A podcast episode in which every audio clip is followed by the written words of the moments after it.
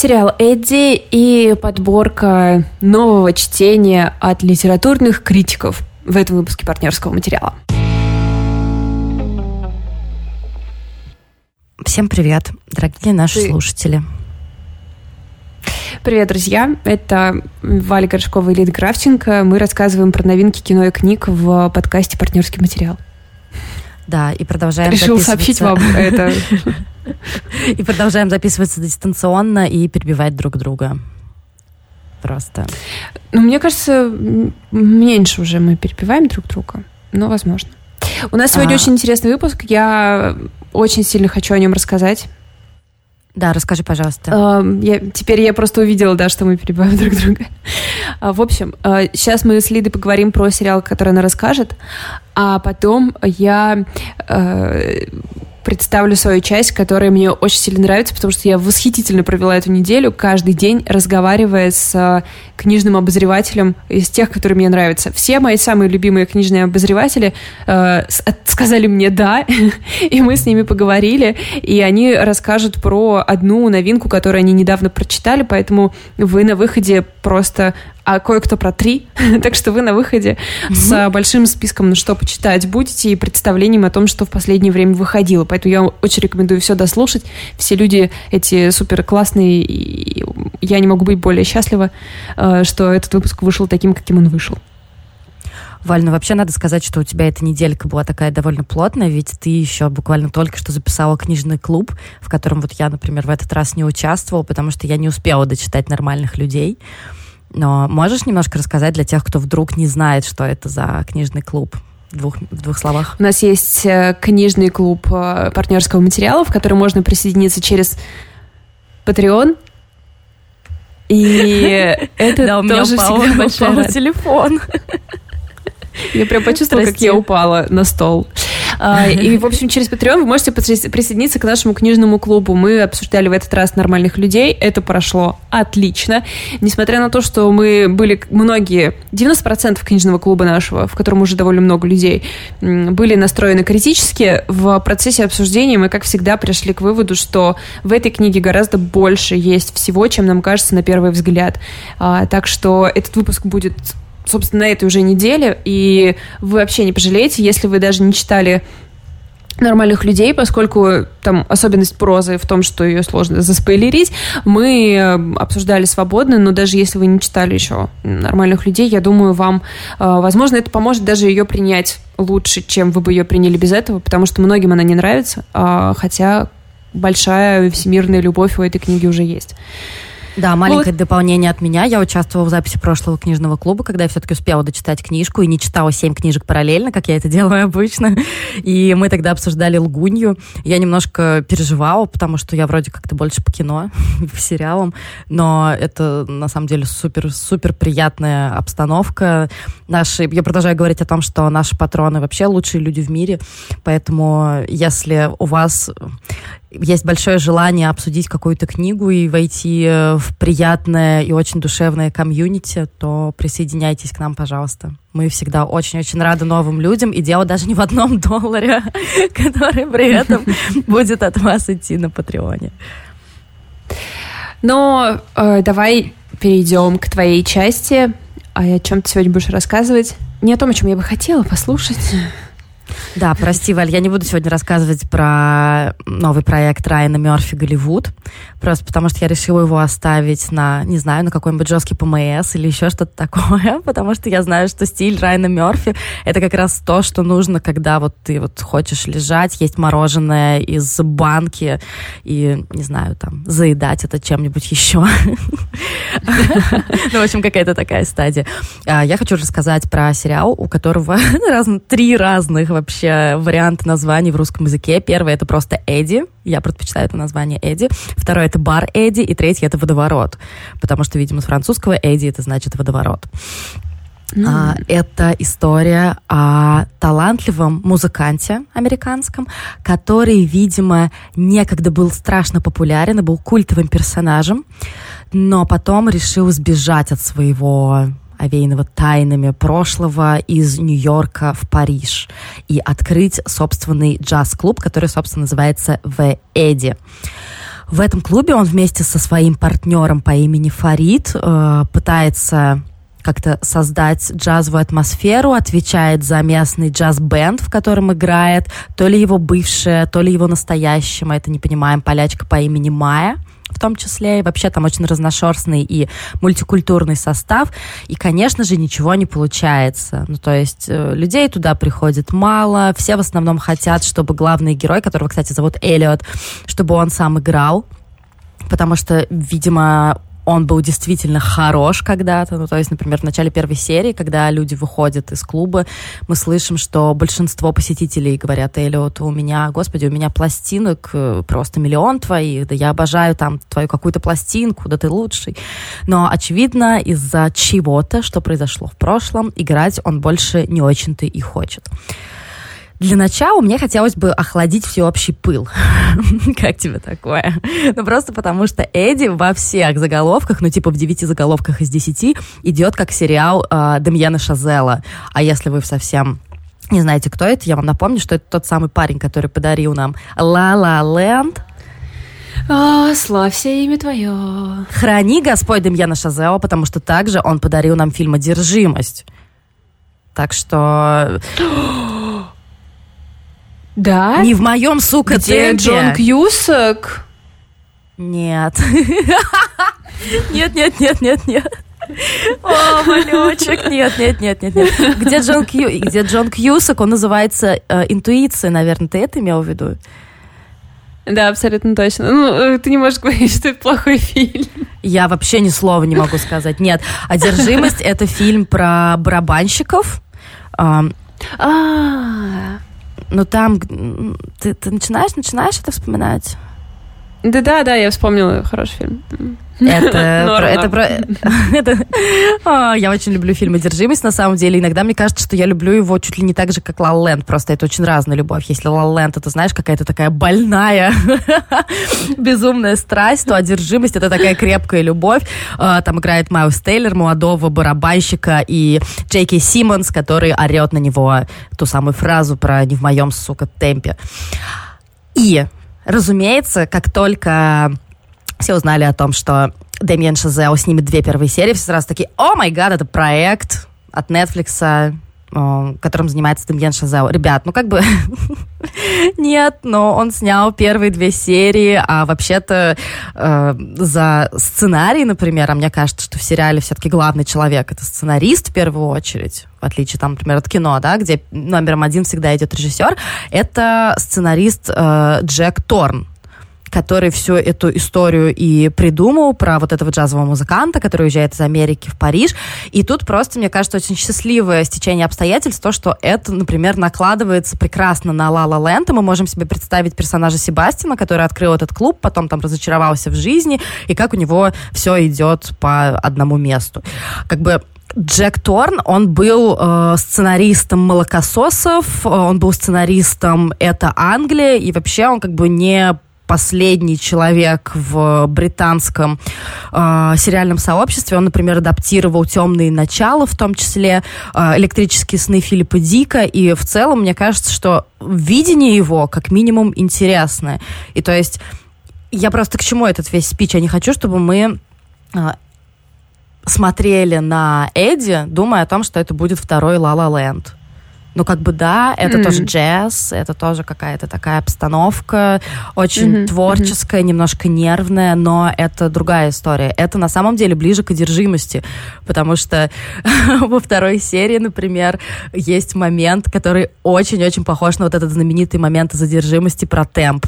Там, где главный герой пытается добиться от ансамбля, чтобы там они пели так, как ему нужно, и тоже это делает довольно агрессивно.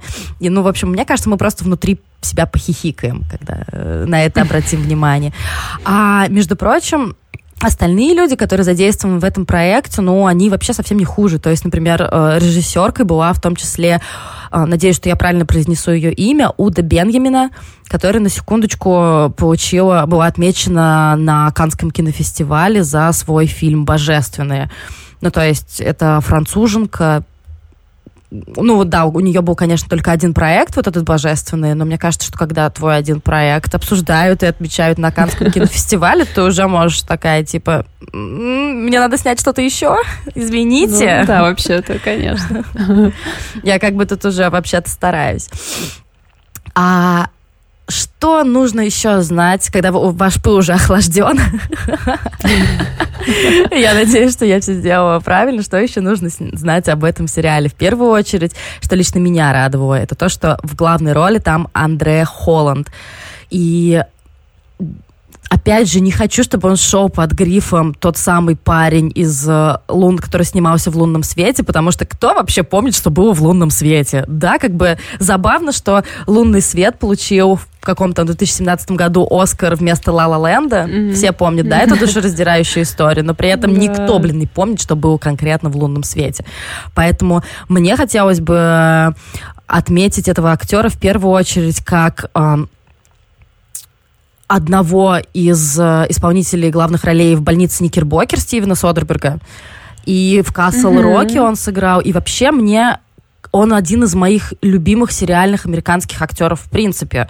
И мне всегда хотелось, чтобы у него была какая-то роль побольше, побольше, поинтереснее. И тут наконец-то это случилось. И он такой, Литк, ты ждала? Я вообще сделаю все, что ты хочешь. Потому что он настолько хорош. Да, я понимаю, что немножко читерски мне рассказывать про Эдди, потому что я его еще не досмотрела. Но, но, но половина мне очень понравилась. Как бы это очень, это просто очень хороший сериал, это очень хорошая игра, и в том числе Андрея Холланда, который показывает совершенно какое-то безумие. То есть представь себе, это такой лузер, да, у которого вроде как-то все было, но он все профукал. У него есть дочь, у него была жена, но что-то он такое сделал в этом Нью-Йорке, что все пошло под откос, и что он вынужден был бежать просто без оглядки в Париж, делать какой-то полуподпольный, особо никому не нужный клуб.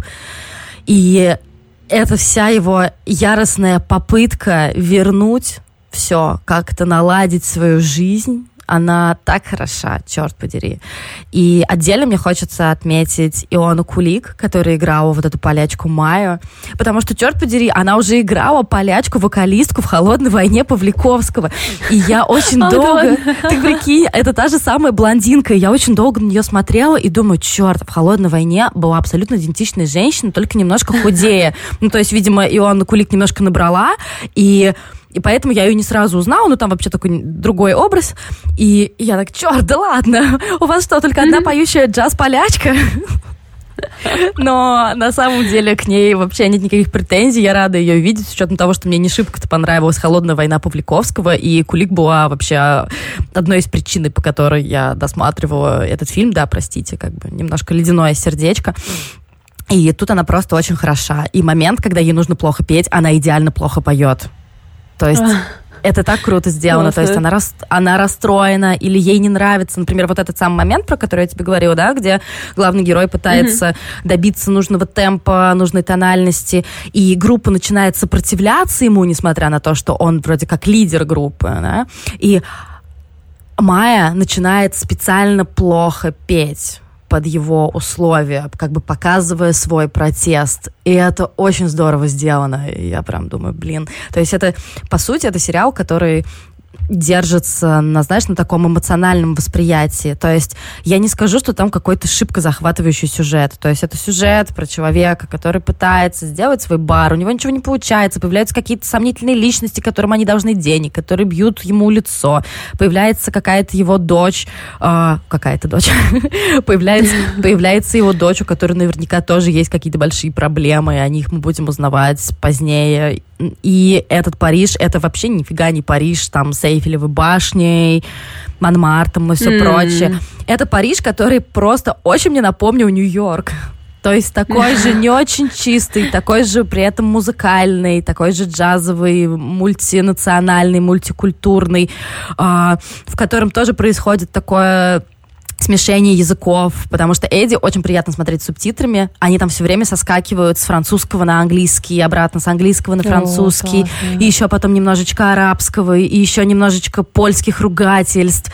И это тоже, знаешь, такой вот дух Парижа передает. И у меня все равно они как-то очень зарифмовались. Я подумала, что это, наверное, специально такой ход, что Париж страшно похож. Киношный Париж, страшно похож на киношный Нью-Йорк. И знаешь, он похож на Нью-Йорк э, Ноа Баумбаха в «Брачной истории». Этот Нью-Йорк Адама Драйвера. Ну, то есть, не знаю, мне жутко просто нравится, когда города тоже становятся главными героями, да, знаешь, вот это все. И мы думаем о том, что вот у него тоже есть свой стиль, свой образ, и Черт, мне кажется, мне, мне теперь нужно умерить пыл, да? Я как-то... Охлади. Да-да-да, я, я как-то слишком... И, конечно, слушай, конечно, нужно поговорить, э, немножко упомянуть о визуальной части. То есть оператор Эрик Готье — это парень, который снял, например, э, «В диких условиях». «В диких условиях» — это фильм, у которого есть только два плюса. Прости, Шон Пен, но у него действительно есть Просто слетел микрофон. Но у него действительно есть только два плюса. Первый плюс — это саундтрек э, группы Pearl Jam, или, по-моему, там был только Эдди Вебер, но не суть. А второе — это операторская работа, потому что фильм очень красивый, и за операторскую работу как раз отвечал э, Эрик Готье, который еще на секундочку снял Хичкок Трюфо и Пепел самый чистый белый. Ну, то есть парню можно доверять, и и действительно тот джаз, который мы видим в, этот, в этом сериале, он во многом такой из работы Готье. То есть это что-то очень такое, знаешь, по-хорошему хаотичное, камера скачет, э, мы видим разных музыкантов, мы видим их пальцы, которые играют на этих инструментах. И это какие-то маленькие-маленькие кусочки, из которых мы собираем целую целую картину. Это, ну, это, знаешь, не такой очень... Это нет, тут нет мельтешения. Тут есть просто вот mm-hmm. этот действительно водоворот, который мы можем увидеть визуально, увидеть непосредственно. И я, конечно, думаю о том, что многие будут разочарованы, когда узнают о том, что, ну, нету тут такого вот ла-ла-ленда, как нам хотелось бы. Но это абсолютно хорошее высказывание о музыке. И попытка музыкального кино, как мне кажется, это всегда сложно. Потому что как визуализировать да. музыку? Да. Слушай, я не знаю, ты помнишь или нет, но был такой немножко легкомысленный фильм «Превратности любви», в котором играла какая-то целая обойма а, актеров первого ряда от Анджелины Джоли до Шона Коннери, и там показывалось про семью с тремя дочерьми, у каждой из которых были какие-то проблемы в отношениях, и они там пытались их наладить. Фильм довольно слащавый, но там была очень забавная фраза о том, что говорить о музыке — это то же самое, что танцевать об архитектуре и она мне так понравилась, я прям ее периодически вспоминаю, и тут, мне кажется, как раз удалось поговорить о музыке, тут удалось это все показать, потому что музыка тут буквально в каждом кадре. И в каждом моменте они то напевают, то что-то наигрывают. И это не выглядит, как, знаешь, как такой мюзикл из серии, что «а сейчас мы будем петь». И сейчас мы тоже будем да, петь. Да, да, да. Я вот хотела об этом как раз спросить. Ничего такого совсем нет. Есть только то, что музыка наполняет их жизнь, и поэтому, не знаю, они идут, они напевают, а, они идут выбрасывать мусор э, в 4 утра после закрытия бара, они напевают, притоптывают, пританцовывают, там еще что-то делают. Они ругаются и там, не знаю, продолжают наигрывать на своих своих инструментах. Это просто так приятно, так приятно. Но в конце небольшая ложка дегтя. Я, как бы, разумеется, всегда сомневаюсь в своей экспертизе и не могу просто что-то советовать с открытым сердцем. У этого сериала не самая классная критика. То есть mm-hmm. многие обвиняют водоворот в том, что он довольно медленный, то, что там да, крепко сбитый сюжет, но при этом его нельзя назвать даже медитативным, и в какой-то момент он становится скучноватым. На это я скажу, ребят, посмотрите «Слишком стар, чтобы умереть молодым», окей? И давайте мы после этого будем говорить о скучноватых сериалах. Я его смотрела. Да, да. Нужно определить границу. Да, давайте определим, как бы, какие у нас вообще... По какому критерию мы определяем скуку? Если сравнивать с Рёвным, то этот сериал, ну, просто прекрасный, динамичный и очень красивый, музыкальный. Поэтому я, конечно, его рекомендую. И если вы уже успели его посмотреть, а он целиком выложен уже на Netflix, то, пожалуйста, оставляйте свои комментарии либо в Инстаграме, либо ВКонтакте, где, в общем, где до нас дотянетесь, и давайте его обсудим. Потому что вокруг меня никто его не смотрит. Я уже просто всех дергаю за грудки и э, перехожу вот к этому запрещенному приему и говорю, режиссер Ла Ла Ленда снял сериал. Давайте посмотрим. ты сама, сама внесла лепту в этот миф. Да, к сожалению. Но видишь, я вот теперь стараюсь это все опровергнуть. Так что Валя и все остальные, я надеюсь, что вы доберетесь до Эдди, и мы его наконец-то обсудим. Да, мне, мне, мне это очень его продала. Я очень люблю фильмы про людей, которые связаны как-то с музыкой, если они действительно удаются. Хотя я наполняюсь просто горой сожалений о том, что брошенная музыкальная школа, вот это все вещи, потому что кажется, что это такой наполненный мир. То есть, если музыка в тебе звучит, то ты как будто бы никогда не один, у тебя всегда есть вот это, э, к чему ты можешь обратиться, это очень классно. Жалею, да. что у меня такого нет, поэтому я люблю вот в фильмах, когда таких людей показывают, наполненных своей страстью. Это Слушай, красиво. ты абсолютно, абсолютно точно сказала про чувства, потому что мои 10 лет музыкальной школы по классу фортепиано сразу начинает мне так стыдливо вообще ударять в височки и говорить, а вот ты могла бы хотя бы просто играть иногда. Почему ты не играешь? Черт подери. Да. Но, да, увы, увы. Да, да. А, спасибо большое. Офигенное а, а, описание. Я прям его очень сильно захотела посмотреть. Ура, ура. Возможно, я себе на всякого нафантазировала, но я тебе скажу, если, Хорошо. если ты создала мне ложные ожидания. Да, обвини меня, пожалуйста. Да, обвиню. На этом мы сейчас переключимся к Вале из прошлого, и она все расскажет за меня. Окей, я с вами прощаюсь, наверное. Пока. Пока-пока. Привет. В этот раз я совсем уже перестала понимать, что происходит с моим чтением на карантине. Бросаю начатое, мне ничего не нравится, сосредоточиться сложно, но я не могла оставить без обзора книжных новинок вас, так что я села и совершила 5 зум-конференций с моими любимыми книжными обозревателями. И в итоге не только собрала для вас отличный список из книжных новинок с комментарием, но и поняла, что всем чтение на карантине дается не так, как они думали. И вот а, первым я хочу включить вам запись с Сергеем Лебеденко, обозревателем, автором телеграм-канала «Книги Жарь». Его рецензия на Салли Руни как раз собрала похвалы в нашем чате книжного клуба. Еще у него есть подкаст «Книжная ссылка», который запустился недавно, и я его очень рекомендую послушать. Так вот, Сергей рассказал, что, с одной стороны, его чтение каких-то книг стало глубже, с другой он тоже надкусывает много новинок. И для нашего подкаста он выбрал сразу три новинки, первая из которых застигла меня врасплох. Послушайте. Я подумал про три книги, на самом деле, не про одну, потому что я не могу конкретно одну из них выделить, э, которые мне за последнее время понравились. Э, первая книга — это роман Мелисса Бродер, который называется «Рыбы». А, это довольно занятное чтение, поскольку, с одной стороны, ты вроде бы, ну, как, как будто читаешь то, что называется женским романом. То есть mm-hmm. там про то, как э, девушка-филолог по имени Люси, как в фильме «Бессонная Люси», ну, это не случайное совпадение. А, я, потом, я, я, я потом объясню, почему. Она филолог, она работает над э, докторской диссертацией, посвященной древнегреческой поэтессе Сапфо, но диссертация никуда не двигается, а тут ее еще бросает парень. И она находится в таком состоянии психологического раздрая, то есть она пытается найти себя, и тут ей сестра, значит, предлагает приехать в дом на лето, а, в дом у моря. И она начинает экспериментировать. Вот такое, почему это вот всегда происходит с э, людьми в книгах, когда у тебя душевный кризис, тебе предлагают уехать в дом на море, а в реальной жизни хоть кому-то разочек – Ну ладно, что с ней потом произошло? Я думаю, что мы просто живем не в той стране. Простите, это можно вырезать. Эм, в общем, да, и эм, Потом канва еще немножко идет в таком русле Бриджит Джонс. То есть она общается в группе психотерапии, где ей подсказывают, что она должна раскрепоститься, там, наладить э, личную жизнь. Она экспериментирует с сексом, она встречается там с разными парнями, знакомится с ними в Тиндере, потом пробует разные сексуальные практики, и ей все не, это не очень нравится, потому что ей не хватает близости. Mm. А, и тут она встречает а, русала, ну, в смысле, русалку, в смысле, мужч, мужчин, мужчину-рыбу.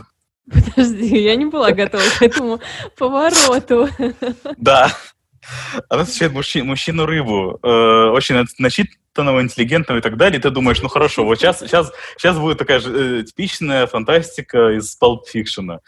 Но не тут-то было, потому что оказывается, что любовь с э, мужчиной-рыбой может быть очень сложной. И, в общем, в итоге Бродеру удается сделать такую очень странную штуку, то есть она проходит где-то как раз посередине между, условно, какой-то массовостью и пошлостью и какими-то высоколобыми рассуждениями о личности и любви.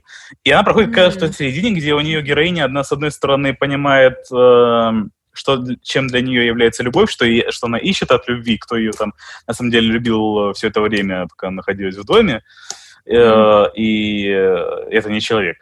А, и в чем, в чем на самом деле истинная любовь, а в чем истинная там дружба и так далее, чем секс отличается от любви и так далее, но и одновременно она становится более цельной как личностью, то есть она перестает э, основывать свою уверенность на мнении других и на мнении родственников, а она просто берет и делает все сама, берет ситуацию в свои руки. То есть это такая очень э, оптимистичная книга, которая говорит о том, что ну, ты всегда можешь, если не исправить свои ошибки, то взять ответственность и сделать так, чтобы они больше не повторялись. То не, при том, что действительно вот «Рыбы» — это немножко массовый роман, в котором есть признаки жанра, но при этом они так переворачиваются, что тебе интересно его читать и потом подумать о том, вот, э, как ты сам живешь, в общем, в каких, в каких ситуациях находишься с реальностью. Да. Это, э, я как-то всегда очень осторожно читаю синопсисы, как раз чтобы mm-hmm. не заранее не сложить иметь никакого мнения, и я видела обложку романа, и как-то там что про любовь, но, боже, да. мужчина-рыба застал меня врасплох. По всей видимости, действительно, иногда, чтобы понять, что ты достойна любви самой себя, а, тебе просто нужен мужчина-рыба. Это, Может быть. это мудро. Нет, но в какой-то момент ты просто читаешь и начинаешь что-то подозревать, потому что она сначала встречается с этим парнем как с э, аквалангистом, как с... Э, нет, с этим, с чуваком, который занимается... Э, да, серфингом, да, серфингом, а, да. Э, и что он в гидрокостюме. И тут, но при этом они встречаются всегда ночью, всегда он находится в воде. И ты начинаешь что-то подозревать, и такой, ну не может быть, ну все вроде реалистично, ничто не намекает на то, что это фэнтези и так далее. И тут хопа, это не спойлер, потому что, ну, потом сюжет еще развивается и так далее. Ну да, да, окей. Боже, я не, я не, не знаю, что переплюнет эту рекомендацию, но ты можешь попробовать. Э, а, на самом деле, вот сейчас все обсуждают нормальных людей с Руни. А, мне роман не понравился, но я уже довольно много раз говорил, почему, поэтому я не буду распространяться, но я лучше порекомендую что-то, что э, сопоставимо в русской литературе. О, а, вот про Салли Руни говорят, что она, мол, ну, то есть никто из нас, наших писателей ни о чем таком не пишет, и что это современный роман, который еще не написан по-русски и так далее. Но проблема в том, что пишут. Э, просто это не так заметно. Сейчас mm. вышел роман э, Сергея Вереского, это молодой писатель, называется «Шесть дней», он вышел в издательстве «Эксмо», по-моему. И это, наверное, один из немногих случаев в русской литературе, когда семейные отношения главного героя, они, в общем, они не складываются травматично. То есть э, там, в принципе, все неплохо. Вот него... это глоток свежего воздуха. Да. У него все неплохо складывалось. Э, он приезжает в Сочи разбираться с наследием своей матери, там, с э, ее квартиры, которая там э, осталась в одном из городков под Сочи. А, герою 31 год, он миллениал и так далее. И э, почему я сравнил его, этот роман с Руни? Потому что у Руни же ключевая проблема в романе в том, что герои, они находятся одновременно в состоянии какой-то странной любви, одновременно в созависимости. И как бы это штуки, которые могут перетекать одно в другое, и не очень понятно, где заканчивается одно, одно начинается другое. И здесь примерно то же самое. То есть герой, он очень любит свою маму, э, но при этом действительно были какие-то случаи, которые он, он вспоминает, и при этом он испытывает к ней острую привязанность, и это такая любовь-та же самая созависимость. И несмотря, несмотря на то, что в романе ну, много каких-то случайных, казалось бы, встреч, э, там герой встречает своих школьных друзей, пока гуляет по городу, он изучает сам город, обстановку и так далее. Получается такое э, погружение, что ли, тоже изучение своей личности, погружение в свою личность с помощью воспоминаний о том, что было в твоем прошлом. И там есть тоже такая штука, которую многие хвалят, когда читают Руни, что ты читаешь некоторые моменты и узнаешь себя. Э, допустим, когда там у главного героя умирает бабушка, э, где-то в первой третьей книге, и он об этом не знает, потому что бабушка умерла в больнице, и тут он встречает маму. Он, он вспоминает свое детство, э, он встречает маму, и он удивляется, почему на ней такая черная одежда, хотя вообще-то на улице очень жарко, и вроде бы, ну, как бы черный цвет и все такое, и слишком жарко становится. А, мама ему сообщает, что бабушка умерла, и тот понимает, что он больше ее никогда не увидит. Что вот э, был человек живой, и все, он остается теперь у тебя в памяти. Больше ты никогда не увидишь его живым. И это его, ну, что называется, триггерит, и он бежит, сломя голову по улице, и он хаотично размышляет о том, что он черт побери, больше не увидеть бабушку. Вот это вот страшный момент первой встречи со смертью, он передан очень живо и очень правдоподобно, и таких моментов в романе на самом деле много. То есть вот те самые чувства, которые испытывают миллениалы, которые испытали миллениалы за там, время взросления, за время э, что ли, развития, когда mm-hmm. происходят какие-то вещи, ты не знаешь, как их продумать, это такого, в общем, в шести днях тоже много. Это очень классная рекомендация, потому что как раз наш книжный клуб подкаста будет обсуждать, э, ну, собственно, нормальных людей, как положено uh-huh. сейчас любому книжному клубу по закону. И когда э, как бы все начали его читать в чате, да, разразились э, ну, даже нет. Скорее, все были единогласны в том, что им роман не понравился. Это был для меня сюрприз, потому что я ожидала, да, что нам всем все, все понравится. Мы пришли к выводу, что наше просто э, взросление и молодость была гораздо жестче, и нас такими, э, такими чувствами не тронешь. И поэтому мне как раз было бы интересно прочитать про человека, который бы взрослел в таких же условиях, uh-huh. как мы. То есть э, твои отношения, например, с мамой, но при этом мама, которой пришлось протащить тебя через 90-е, и это да. та же самая мама, которая в 90-е в Америке, например, вырастила угу. ребенка. Поэтому, да, это отличная рекомендация. Скажи, пожалуйста, еще раз, как автора зовут? Э, Сергей Виресков. Угу. Шесть дней, да. Класс. Так, ну что у тебя еще в коробочке, коробчонке, как правильно? Короб, коробчонке. Надеюсь, это не ящик Пандоры для тех, кто нас слушает. А, последняя рекомендация, это на самом деле книга, которая меня эм, э, очень заинтересовала вот последние несколько вечеров, когда я ее читал. Это... Сейчас я просто один референс найду. Ага. Это небольшая книжечка французской журналистки Жюдит Депортей, которая называется «Любовь по алгоритму», а, как Тиндер, а, по-моему, заставляет... А, нет, как Тиндер влияет на то, с кем мы будем спать. Как-то так она называется. Да, в общем, да, «Любовь по алгоритму». А, что это такое? Это такая смесь автофикшена, то есть когда человек рассказывает о том, что с ним реально случилось, и журналистского расследования. А, история была такая, значит, э, Жюдит эм, решила скачать по советам подруги Тиндер, ну, как многие скачивают Тиндер в жизни, и после нескольких неудачных свиданий она стала думать, а на чем основывается отбор эм, матчей в Тиндере и на чем основывается ожидание людей от Тиндера. И вот она копала-копала, встречалась с разными людьми, которые исследовали Тиндер, исследовали социальные сети, встречалась с самими там, сотрудниками Тиндера, переписывалась с главой компании.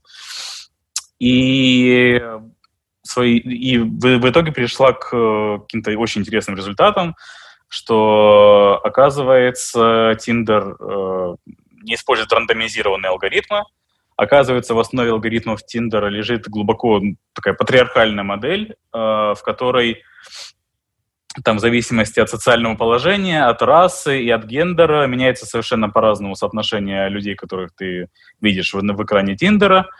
И получается так, что э, во внутренней вот этой иерархии цифровой там еще есть внутренняя система рейтинга, основанная на твоем социальном статусе, на твоем капитале и так далее.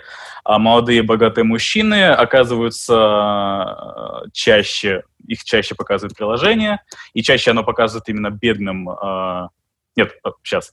Богатые более старшего возраста мужчины, да, им чаще показывают молоденьких, но бедных девушек, и наоборот, э, молодые богатые девушки, они э, тоже видят каких-то молодых богатых парней.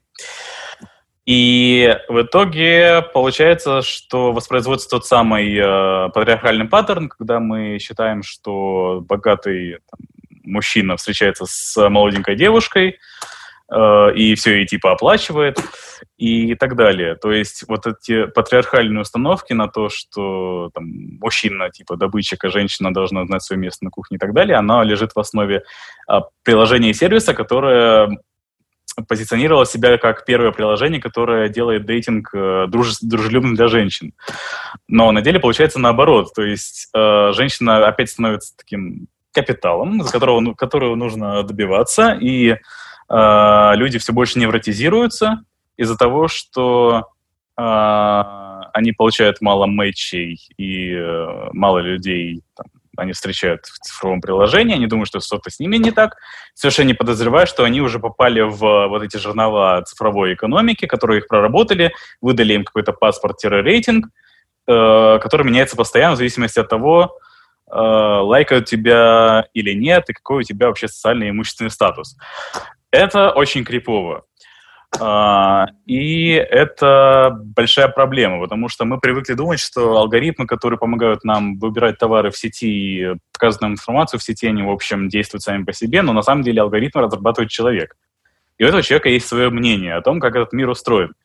И э, если этот человек будет патриархальных взглядов и будет отрицать феминизм, будет э, отрицать э, ну, что угодно, свободу, право и свободу человека, то, соответственно, его образом будет устроен алгоритм и подтверждать все его э, мнения. И мне кажется, что вот книга Дюпартей, она цена тем, что, ну, во-первых, она действительно небольшая, во-вторых, она интересно читается, и она, мне кажется, идеальный такой вход в тему, как приложения и э, соцсети наблюдают за нами, как вообще работает цифровой э, капитализм. И в этом же году э, выходит на русском книга Шашанны Зубов, которая называется «Капитализм наблюдения», «Surveillance Capitalism». Uh, надзирательный капитализм по-русски, да. Mm-hmm. Это, это такое глобальное большое исследование того, как как раз платформы типа Google и Facebook следят за каждым нашим шагом и влияют на наше покупательское поведение и так далее.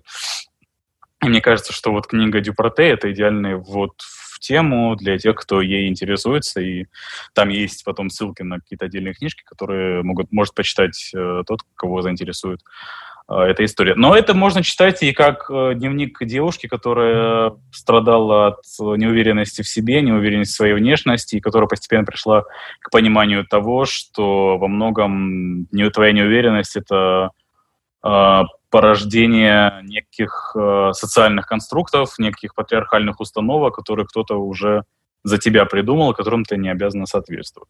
То есть так книгу тоже можно читать. И вот мне кажется, ценность как раз в том, что ее можно и, и так, и эдак э, читать, при этом она оставит очень хорошее впечатление. Вот если бы ей сразу встретился мужчина-рыба, у нее бы не было никаких проблем. Но, знаешь, да. э, э, вот я обратила внимание, что, ну, наверное, до нас как раз эта волна вот сейчас начинает доходить, что вот эта тема человека-технологии — это прямо следующая большая вещь, потому что в Америке вышло несколько таких, это даже не разоблачение, я вот сейчас не могу вспомнить, как называется, это история про девушки, которая копирайтером устроилась в Силиконовой долине, то есть она работала в издательстве в Нью-Йорке, и, и что-то она подумала, что она больно нищая, и она устроилась э, она там не называет компании, но, в общем, судя по всему, она работала на уровне там Facebook, Google и все такое, она работала там копирайтером. И как она прошла вот эту, этот путь от очарования э, вот этим новым бизнесом, прекрасные молодые люди со здоровым образом uh-huh. жизни, к полному ужасу и отвращению, и как они там калечат жизни людей, и как они воспринимают людей, и, в общем, все в таком духе. Я думаю, что вот э, нас ждет прям много таких книг. Uh-huh. Наверное, это хорошо, потому что сфера-то действительно была без ну, как сказать, мы не обращали на нее внимания, они развивались и забирали наши данные. я знаю, я звучу как... Э, следующее, что я скажу, что они собираются нас чипировать, но я все-таки скорее как бы к тому, что они... Э, действительно, никто не думал, к чему это все может привести, когда регистрировался в Фейсбуке, как бы не было такой даже фантазии подумать наперед. Конечно. А теперь никогда... придется про это думать, да. Мы никому не давали согласия на то, что за нами будет наблюдать 24 часа в сутки. Абсолютно. Да, это как-то так само вышло. Причем, э, вот, кстати, про... Ну и да, и сейчас же вышел фильм Дудя про Кремниевую долину, в котором лично у меня тоже было очень много вопросов, там, начиная с того, что непонятно, почему там в кадре нет ни одной женщины, хотя мы знаем успешных э, женщин, которые построили свои карьеры в Кремниевой долине, но и к тому же там такой очень, э, ну, то, что называется, токсичный, достигаторский такой э, задор. Типа, вот я из Медведкова переехал в, в Кремниевую долину, смотреть, как круто. Но как бы и, и там постоянно вот эта вот мысль, что Медведково это типа дно, а вот Кремниевая долина это да. И очень мало сказано о том, как на самом деле много в Кремниевой долине людей, которые ну, живут просто в проголодь, чтобы достигнуть своих, своей мечты, э, которых используют вот прям как дешевую рабочую силу, иногда даже не платят mm-hmm. за то, что они там работают и так далее, и что, ну, не так все, в общем, радужно в Кремниевой долине. В фильме это есть, но очень вскользь и как-то не, это не основная тема фильма, а между тем, ну, вот, вот об этом должно быть больше, мне кажется, информации, потому что, ну, черт побери, да, они контролируют наши данные. Почему мы не должны узнавать о том, как они это делают? Да, да. Ну и вообще сформировать какое-то мнение на этот счет, может быть, для следующих, для следующего, ну то есть вряд ли там Марк Цукерберг сейчас а, резко одумается и что-то перестанет делать. Ну окей, там есть же следующее поколение а, предпринимателей с а, какими-то идеями, кто-то прямо сейчас разрабатывает приложение для знакомства, возможно, у него какой-то другой склад ума, и, возможно, Тиндер с нами не навсегда, и все такое прочее. И, конечно, тут гуманитарная какая-то сила должна, наверное, скорректировать uh-huh. направление, в котором это все делается. Вот, поэтому да, я согласна, что это очень важная тема, и я очень жду всех переводов на русский, потому что, ну, понятно, что э, у нас в силу просто рынка наши книги здесь, наверное, будут не так э, показательны. Ну да, но я надеюсь, что они тоже станут какого-то рода событием и породят обсуждения, хотя что у нас будет с книжным рынком, пока, в общем, сложно сказать. Да, но Эксмо точно выживет, конечно. Остальные непонятно. Ну да, да. Ну, что мы можем сделать? Только купить книжки и надеяться, что как раз наших 300 рублей им не хватало, чтобы закрыть а, эту дырку в бюджете. Это да. Следующим э, человеком, которому я позвонила, стал Максим Мамлыга, книжный обозреватель Esquire. Он, кстати, и подбирает еще и рассказы для журнала, и несколько раз я с вами уже делилась тем, что в Esquire классные рассказы, и вот оказалось, что это де- тоже дело его рук, и кроме того, Максим работает в легендарном книжном магазине «Подписные издания», как раз когда мы с ним записывались, курьер оттуда спешил ко мне. Так вот, э, что мне очень понравилось, все, с кем я разговаривала, выбрали книги, которых вообще не было у меня в списке, и для чтения, и книга, которой рассказал Максим, э, должна была там оказаться. Не знаю, как я ее пропустила. В общем, слушайте, это, это очень классно. Что ты бы мог выделить из свежего? Ну, свежий у нас широкое понятие, так что... Из свежего. А, книги с пылу жару, да, покупайте книги горячие, да, горячие новинки. А, на самом деле мне, мне очень э, радостно, да, тут надо сказать пару, наверное, прекрасных слов о том, что э, во время карантина, да, во время этой самоизоляции а, издательства продолжают выпускать книги. И они в этом плане большие молодцы. И а, большая молодец а, Галина Юзефович, а, которая устроила хэштег «Поддержим книжников». Это совершенно героическая вещь, которая... Она считает, что в этом нет особой доблести, но мы-то понимаем, что это действительно помогло большому количеству книжных магазинов и издательств. Конечно. И э, если вы меня слышите, дорогие слушатели, а, найдите этот хэштег, перейдите по нему и посмотрите, потому что а, я думаю, что во время того, как она этот хэштег сделала, огромное количество людей, которые прежде из ее аудитории, которые смотрели, следили за ее повесткой, они а, узнали впервые о том, что существуют какие-то издательства с какими-то книгами. То есть, что это еще и сыграло, я думаю, большую просветительскую роль. Вот. И большое Конечно. ей за это спасибо. Так что переходите по хэштегу, смотрите книжные магазины и так далее и тому подобное. А, я, а, наверное, расскажу, а, я и так очень много говорю, поэтому я расскажу об одном романе, который мне очень понравился. Он вышел а некоторое время назад, мне кажется, уже почти месяц. Это а, роман а, великолепной американской романистки Патриции Хайсмит. А, называется mm-hmm. он «Цена соли». А, я, когда увидел это название впервые, а, я подумал, что соль — это слезы. Вот. Но имелось в виду, что это а, соль жизни. Вот. То есть цена вот этой вот соли жизни, да, то есть чего-то вот мы, мы это по-русски называем иначе, да, вот как-то я даже вот растерялся понять, как то есть тут нужен какой-то хороший аналог, да, то есть мы вот говорим, что вот, вот это вот ядро, да, вот, ну что-то вот такое mm-hmm. вот, зачем стоит жить, да, то есть вот что в этой жизни самое главное. Mm-hmm. А, Патриция Хайсмит известна всем по а, мистеру Рипли, то есть она тот, кто его придумала. То есть все вот эти вот э, ее серийные детективы, злодеи, вот эти вот все прекрасные. Это вот все она. Она это придумала.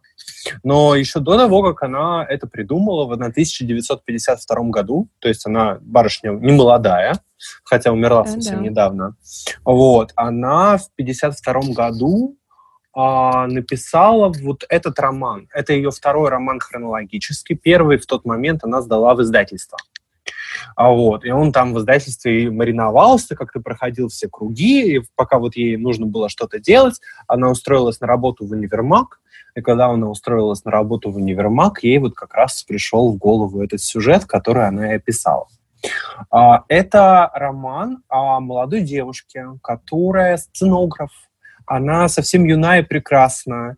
А, у нее нет денег а, практически совсем она устроилась на работу в универмаг, э, э, работать в отделе игрушек. А, и показывала всяким людям разных кукол, паровозики, вот это вот все. Ну, это, конечно, понятно, что очень строгий а, американский универмаг, да, дело происходит в да, Нью-Йорке, да, да а, конца, да, уже 40-х годов, начала 50-х, то есть это очень хорошо опознается. А, и вот эта молодая а, девушка, а, которая ждет, когда ей предложат работу в театре, когда она сможет показать свои макеты, у нее вот в комнате на стене висит макет декорации к балету Петрушка, mm-hmm. да, то есть там есть О, еще и очень русский след в этом всем. Ага. Наверное, наверное, это очень красиво. Ну вот, она увидела прекрасную женщину, которая в растерянности гуляла по этому торговому залу. Эта прекрасная женщина у нее э, спросила про куклу. А, она ей показала куклу. Потом эта прекрасная женщина у, уходит из универмага, а у этой девушки она никак не выходит из головы. И получается, она берет и совершенно сумасбродно отправляет этой красивой женщине, которая старше ее лет на 20, которая пришла туда в роскошных мехах, а, она отправляет ей на домашний адрес, по которому та, у, который та оставила для доставки. А, она ей а, отправляет открытку с тем, что вы прекрасны. О, и после что и... за акт доброты? А, это не это не это мы уже сразу понимаем, что это не совсем а. акт доброты. А она, несмотря на то, что у нее был а, молодой человек Ричард, выходец из русской семьи, в этот момент она понимает, что она в эту женщину влюбляется. И получается, эта женщина на следующий день звонит ей в универмаг и угу. э, предлагает ей встретиться, выпить по чашечке кофе. Они встречаются, и с этого момента начинаются их э, отношения. И мы понимаем, что эта женщина, она разведена, находится, точнее, она еще не разведена, она находится в э, бракоразводном процессе. Ей очень тяжело, потому что муж давит на нее через ребенка, через дочь. Но при этом этой женщине тоже нравится эта девушка. А, и дальше мы получаем такой очень интересный роман о взаимоотношениях не молодой женщины и совсем юной женщины, которые любят друг друга. А, при этом а, та женщина, которая не молода, она находится в тисках общества, да, то есть вот mm-hmm. вот общественное давление, да, муж, который пытается что-то узнать и э, что происходит, и которое э, идет по нарастающей до определенного момента, э, в, ко- э, в котором мы уже понимаем, чем все это закончится. Вот. Ну, в общем, э, история совершенно великолепная. Э, во-первых, я просто... Это будет небольшой спойлер, да, я боюсь очень делать спойлеры. Ну, ничего, рискнем. Думаю, я думаю, что можно сказать, что этот роман совершенно уникален, потому что это фактически ЛГБТ-роман, mm-hmm. который был написан мало того, что в 1952 году, да, мы понимаем, что в среди ЛГБТ-литературы большое количество книг было написано раньше, да, да, а да, да. Этот, этот роман, а, он с хорошим концом. И вот этот вот большой американский роман, то есть большая прекрасная история, с хорошим концом, это для того времени было уникальным.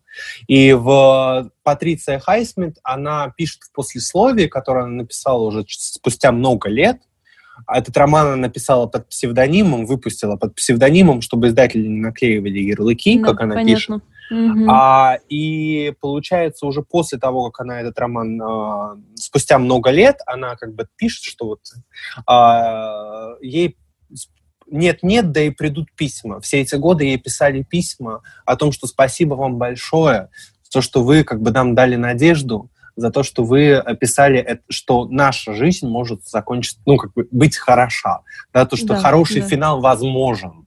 И вот это, конечно, принципиально важно. То есть вот в этом, конечно, действительно состоит э, уникальность этого романа. Ну и, конечно, там очень интересная стилистика. Вот, тоже такая важная вещь. Вот. Угу. Вообще э, любой роман, где молодая трудолюбивая бедная девушка собирается что-то сделать со своей жизнью, сразу очень сильно э, вдохновляет, как ну, у нас нищих трудолюбивых девушек, поэтому это типа сразу продающее начало. А как он состарился? Я удивилась, ты сказал, что, ну, когда ты сказал, что это уже очень старый а, роман, у нас, получается, он выходит впервые, как бы эти годы, они на нем как сказались, по-твоему? А, я думаю, что а, за эти годы, ну, во-первых, он существовал на русском, но он существовал не в официальном переводе, не в профессиональном mm. переводе, а в любительском потому что до тех пор, пока, ну, то есть мы все прекрасно понимаем, что до тех пор, пока э, российские э, издатели соберутся издать какую-то книгу, э, особенно как бы на какую-то очень сложную тему, да. э, часто находятся энтузиасты, которые делают переводы любительские. Так вот, эта книга, она существовала в любительском переводе. Ну, угу. это, это понятно. И сейчас просто выполнен профессиональный перевод. На русском она действительно вышла впервые, и это, конечно, очень ну, круто, что она вышла именно в книжном формате, что она вот так вот сделана. А, что произошло с этой книгой за эти годы? Потеряла она актуальность или нет? Ну, ее интересно, там есть музейная составляющая, и музейная составляющая, она касается как раз именно стиля, то есть mm-hmm. Хайсмит, она делает очень круто, а, она пытается найти верные слова, верные, для верных описаний, а, при этом абсолютно, а, то есть она чувствует, как надо сказать, она чувствует, что нужно подобрать точное слово, но не получается. И в этот момент она делает какие-то очень интересные вещи, и получается очень круто. То есть у нее, например, есть, да, а, что январь был одним целым, как монолитная дверь. То есть э, вот а, мы в русском языке, да, то есть мы, э, имея огромную традицию метафорики своей собственной, да, да. мы не скажем, что январь был целым, как монолитная дверь. Это а это, да. Да, а у нее, да, она вот пытается найти, да, вот как вот это сказать. И тут она пытается, да, и подбирает. И mm-hmm. а, вот это вот как раз вот с точки зрения стиля, да, то есть а, а, такая вот, а, когда вот у тебя нет языка, да, чтобы как-то выразить себя, а надо его да. подобрать. И вот как бы для этого требуется определенная смелость. И это очень, кстати, вот эти вот эта ее метафорика, она очень хорошо ложится на Америку эпохи арт-деко да, в целом, как вот они пытались что-то такое про себя сказать. А, конечно, а, понятно, что этот роман утопила в себе литература 60-х, да, которая была на порядок смелее, вот, в каких-то моментах, да, куда более откровенно, но э, я думаю, что из-за российской ситуации этот роман, конечно, читается э, очень хорошо, потому что это очень похоже на нас э, в некотором смысле сейчас, да. То есть у нас э, нету такой степени откровенности, да. Вот у нас не было вот такой литературы, какая была в Америке 60-х. У нас была своя литература, которая делала свои очень крутые вещи, но это была все-таки другая история. А, а там вот именно с точки зрения сексуальности, с точки зрения а, открытости, с точки зрения я признаю себя таким, какой я есть, вот это была уникальная история. Я думаю, что а, вот как раз в каком-то смысле Роман Хайсмит, он ее предвосхищает, с одной стороны. С другой стороны, он а, становится более актуальным для тех, кто находится в таких же стесненных условиях, в которых а, была Америка 40-х, 50-х годов. Вот. То есть ну, конечно, это, конечно... да, не, нельзя не э, повздыхать на тему того, что в вот эти рамки, которые она языковые преодолевала, потому что нет такого откровенного языка, у нас сейчас не только языковые, но вообще все любые рамки, какие можно только себе представить, вокруг этой темы стоят. И вот, пожалуйста, роман, которому столько лет, э, оказывается Он... вот в жилу. Он действительно оказывается в жилу. Мне очень нравятся там некоторые моменты, как она а, описывает чувства, мысли, да, ход вот этих вот вещей. Это очень круто читается. А, именно потому, что наша героиня, она не очень рефлексирующая. Да, mm-hmm. она очень чувствительная, но она не очень рефлексивна, да, и это очень хорошо. Это с одной стороны. Да, с другой стороны, конечно, к защите русской литературы, да, в этом плане, mm-hmm. следует сказать, что у нас, а, во-первых, есть сейчас Popcorn Books, который активно занимается этой темой и переводит сейчас замечательные книжки. И по секрету можно даже сказать, что, ну, точнее, это уже не совсем секрет, но тем не менее, у них скоро выйдет э, книга русского автора, а вот, что, в общем, первая их книга российского да. ну, то есть автора. Это, Было конечно... очень любопытно, кого они выберут. Да, этого автора зовут Микина, Микита Франко. Это тоже, скорее всего, псевдоним, судя по всему. А, есть такая а, сказка, называется она «Лис и Микита» писателя как раз по фамилии Франко. Мне кажется, что это псевдоним. Кажется, ты разгадал, да. Да. Ребус решен. И получается, это тоже очень, э, это очень крутая книжка, я ее уже прочитал. Вот, ее выход задерживается в связи с этой всей ситуацией. А вот, но это, конечно, очень хорошо написанная вещь. То есть для мы, мы как бы можем говорить о тематике любой книги. А, тематика книг разных важна и так далее. Но когда ты говоришь, что тема важная, и книга, эту книгу важно прочесть, людям обычно читать совершенно ничего не хочется. Ну вот.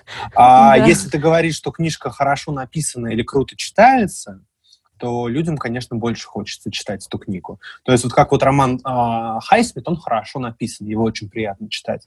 И то есть для меня в первую очередь было важно это. Вот. Ну, еще можно сказать, что по нему снят сериал, вот, и выход книги как раз э, подгадали тоже в связи с этим. Ну, а, в смысле, сейчас какой-то сериал? Сейчас будет, есть, или... да, есть, есть уже а, сериал а, по ней. Mm. Да. Mm. Да. Ну, мне кажется, да, когда Нью-Йорк, а, конец там, как ты сказал, 50-й, да, а, начало, и да. начало 50-х, универмаг игрушек, это невозможно не экранизировать сразу, представляется себе, что ты увидишь на экране, это не, а, невозможно избежать. Конечно, я не могла не поговорить для этого выпуска с э, Евгенией Книгогид, обозревательницей, автором э, Инстаграма и Ютуб-канала Книгогид. Э, очень люблю все, что Женя делает, и равняюсь в каких-то вопросах на нее. Э, мы с ней как-то разговаривали в самом начале нашего подкаста, и мне кажется, наша первая большая аудитория пришла именно от Жени. За это ей э, заочно теперь уже говорю спасибо, потому что в личном разговоре забыла это сделать. Женя расскажет про две книжки. Э, мы с ней обменяемся впечатлениями от Салли Руни и нормальных людей, но коротко, поскольку мы их обсуждали в книжном клубе. А вот про Лимонова и вышедшую в итоге посмертно книгу «Старик путешествует» Женя расскажет подробно. Что ты дочитала и что бы ты могла посоветовать? Ну, у меня несколько карантинных книжек есть э, из новинок, потому что это не только новинки, угу, вот, ну, но и из вот таких вот новинок-новинок это Салли Руни «Нормальные люди» э, и э, Лимонов, э, последняя его книга Старик путешествует. Ну вот я ее, правда, сейчас прям дочитываю, но уже можно сказать, что да, uh-huh, я ее дочитала. Uh-huh, uh-huh. Ну вот мы с Али Руни обсуждали буквально вот только что на книжном клубе, тоже дискуссии, конечно, классные вокруг нее строятся, это очень все интересно, поэтому я тебя прошу про нее сказать как бы чуть-чуть, просто свое впечатление, мне любопытно, как тебе самой эта книга, а вот про Лимонова я бы, конечно, тебя пораспрашивала. Как тебе в целом? Ты разделяешь э, всемирный восторг или российский скепсис? Нет, я, наверное, в числе тех, кто разделяет восторг. А, мне книжка очень понравилась, а, причем а, я ее прочитала еще тогда, когда не вышел вот этот весь поток русских разочарованных рецензий, и те, которые я прочитала, ну, я, признаться, была прям очень сильно удивлена, чем недовольны там, блогеры, критики. Ну, меня это просто удивило, потому что я этого в романе не нашла. Mm-hmm. А, мне текст порекомендовала Женя Некрасова еще до Нового года. Она тогда его читала на английском и как раз говорила о том, что вот-вот это все появится на русском, и что ее на английском этот текст настолько поразил, что это просто так, такой язык восхитительный. И я, конечно, а, не осилила ее в оригинале, и поэтому, как только вышел перевод на русский, сразу взялась читать. А, поначалу это такая мне показалась немножко наивная история. А, я даже думаю, господи, ну что за сумерки, ну что, где сейчас какие-нибудь вампиры выпрыгнут, потому что, ну, поначалу, правда, такой да. какой-то вот школьный э, такой, такая история, она мне не по возрасту, и мне что-то как-то было неинтересно, и я думаю, ну, но очень просто, действительно, вот короткие предложения, и, и мне на самом деле такая суховатая проза, мне она нравится. Да, я наоборот не люблю. Да, я не люблю вот эти вот изливания предлагательных, бесконечные, описательные какие-то вот отступления. А, ну, я думаю, ну ок. А потом где-то вот с того момента, как школьная история закончилась и началось студенчество, и такое студенчество, потихоньку переходящее во взрослую жизнь, когда начали меняться полюса а, отношений, когда какие-то начали добавляться дополнительные истории, и началось вот это вот взросление уже такое именно отношенческое, а, мне стало прям очень интересно, и финал меня а, вот по-честному очень сильно тронул. То есть это для меня было такая рефлексия, потом еще продолжающаяся несколько дней на тему э, влияния, влияния людей друг на друга, того, как ты можешь встретить человека и от этого будет зависеть какой-то поворот в его жизни, и вот эта ответственность за этот а. поворот, которую берут на себя участники отношений. И в этом смысле э, уже текст перестал быть для меня каким-то э, подростковым, но при этом ей удалось сохранить вот эту легкость лексическую и а, стиль, и, конечно, это не может не вызывать а, ну, вот, восхищения именно как, как у читателя. А те, а, скажем, негативные отзывы, которые а, вышли, мне один особенно запомнился, не буду называть автора, но там вся рецензия построена на том, что а, автор разочарован, а, что, мол, Руни вот написала, обещала написать марксистский роман, а не написала. Ну вот как будто лично ему была должна. Мне такие рецензии не нравятся, ну. мне кажется. Ну как бы автор никому ничего не должен, читай Маркса, как бы, да, вот тебе будет марксистский роман. А, здесь, а, мне кажется, у Руни все прекрасно. Я надеюсь, что разговоры с друзьями тоже не, не, не падут жертвой пандемии, они тоже были обещаны нам в этом году. Ну, наверное, к нонфикшену какая-то есть надежда, что выйдет вторая часть, ой, второй роман ее. Надеюсь. Ну, слушай, да, там, правда, будет уже другой переводчик, насколько я знаю. Mm. Вот. И как бы там, ну, потому что, опять же, та же Женя Некрасова, участвующая в обсуждении а, под комментариями с негативными рецензиями, поскольку она м, релизила выход книжки и писала на, по-моему, не помню, на афише, что ли, достаточно mm-hmm. большой такой лонгрид, посвященный Руни в целом, mm-hmm. Mm-hmm. А, ее стилю, языку, всему. Вот. И она как раз-таки говорила, что ничего не могу сказать, а, возможно, история связана с переводом что как бы русскоязычным а, читателям да. а, что-то не, не вот не, не какая-то магия не передалась, да. Ты знаешь, вот у нас э, у меня большая выборка, у нас там 50 человек в клубе, ну не все, конечно, читали, но очень очень многие. Половина читала на английском, половина смешана, и очень многие, да, отмечали, что совершенно разные впечатления, когда ты читаешь на русском языке и когда ты читаешь на английском.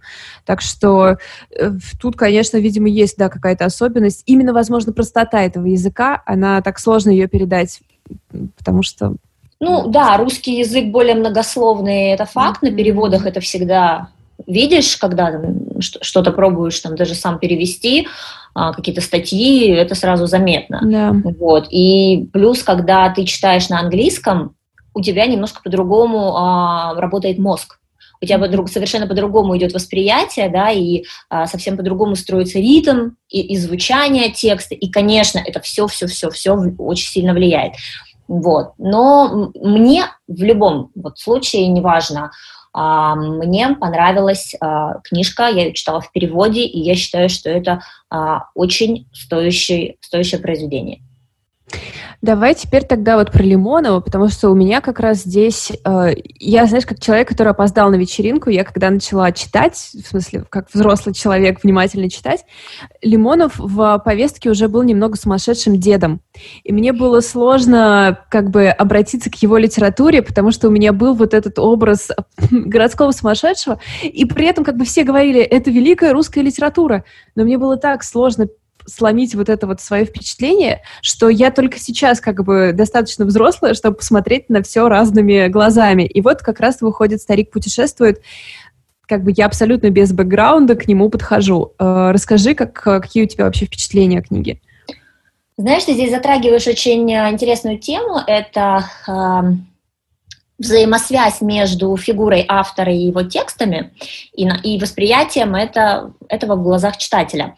А, я тоже, э, первая ассоциация моя, э, когда я думаю о Лимонове, это тоже его э, позиция какая-то политическая, социальная, вот, его, и его вот эта вот э, такая эмоциональная э, реакция на эмоциональный способ коммуникации, да, с, с внешним миром, вот, и такой несколько а, агрессивный. Да. А, но мне в этом плане, наверное, очень помогает, а, я же учусь на филфаке в магистратуре, uh-huh, uh-huh. вот, и э, как раз-таки на курсе современной русской литературы мы затрагивали Лимонова, затрагивали Эдичку, и преподаватель, которая, нам, которая вела курс, она, конечно, э, из того времени, вот из времени, когда они читали эти рукописи, то есть когда им там на ночь давали вот этот самоздат, Эдичку, да, самоздатную еще, и э, они это вот за ночь должны были читать. И, конечно, она перед, передала вот нам вот эту вот атмосферу того, когда Лимонов начал, когда э, он пришел именно через слово. И мне это помогло. Mm-hmm. А, и, но, но с другой стороны, да, я хочу сказать, что вот эта последняя книжка Лимонова, она построена таким образом, что ее можно читать а, абсолютно не имея никакого лимоновского бэкграунда. Вне О, зависимости, да. Да, от того, читал ли ты что-то до, а, читал ли ты какие-то его последние книжки, особенно как какая-то вот эта вот вся а, политическая жесть там Донбасса украинская, да, вот абсолютно неважно, а, что ты думаешь о Лимонове, когда ты открываешь этот сборник, а, ты находишь там а, какую-то удивительную, удивительную атмосферу и там же, по сути, э, ну, такой сборник, это даже не, вот не рассказы, конечно же, это мы бы наз, могли бы назвать это сборником постов, но в отношении mm-hmm. Лимонова не поворачивается язык, потому что даже любая микроформа, выходящая из-под его ну, там, пера, да, так да. сказать, а, это, это художественный шедевр.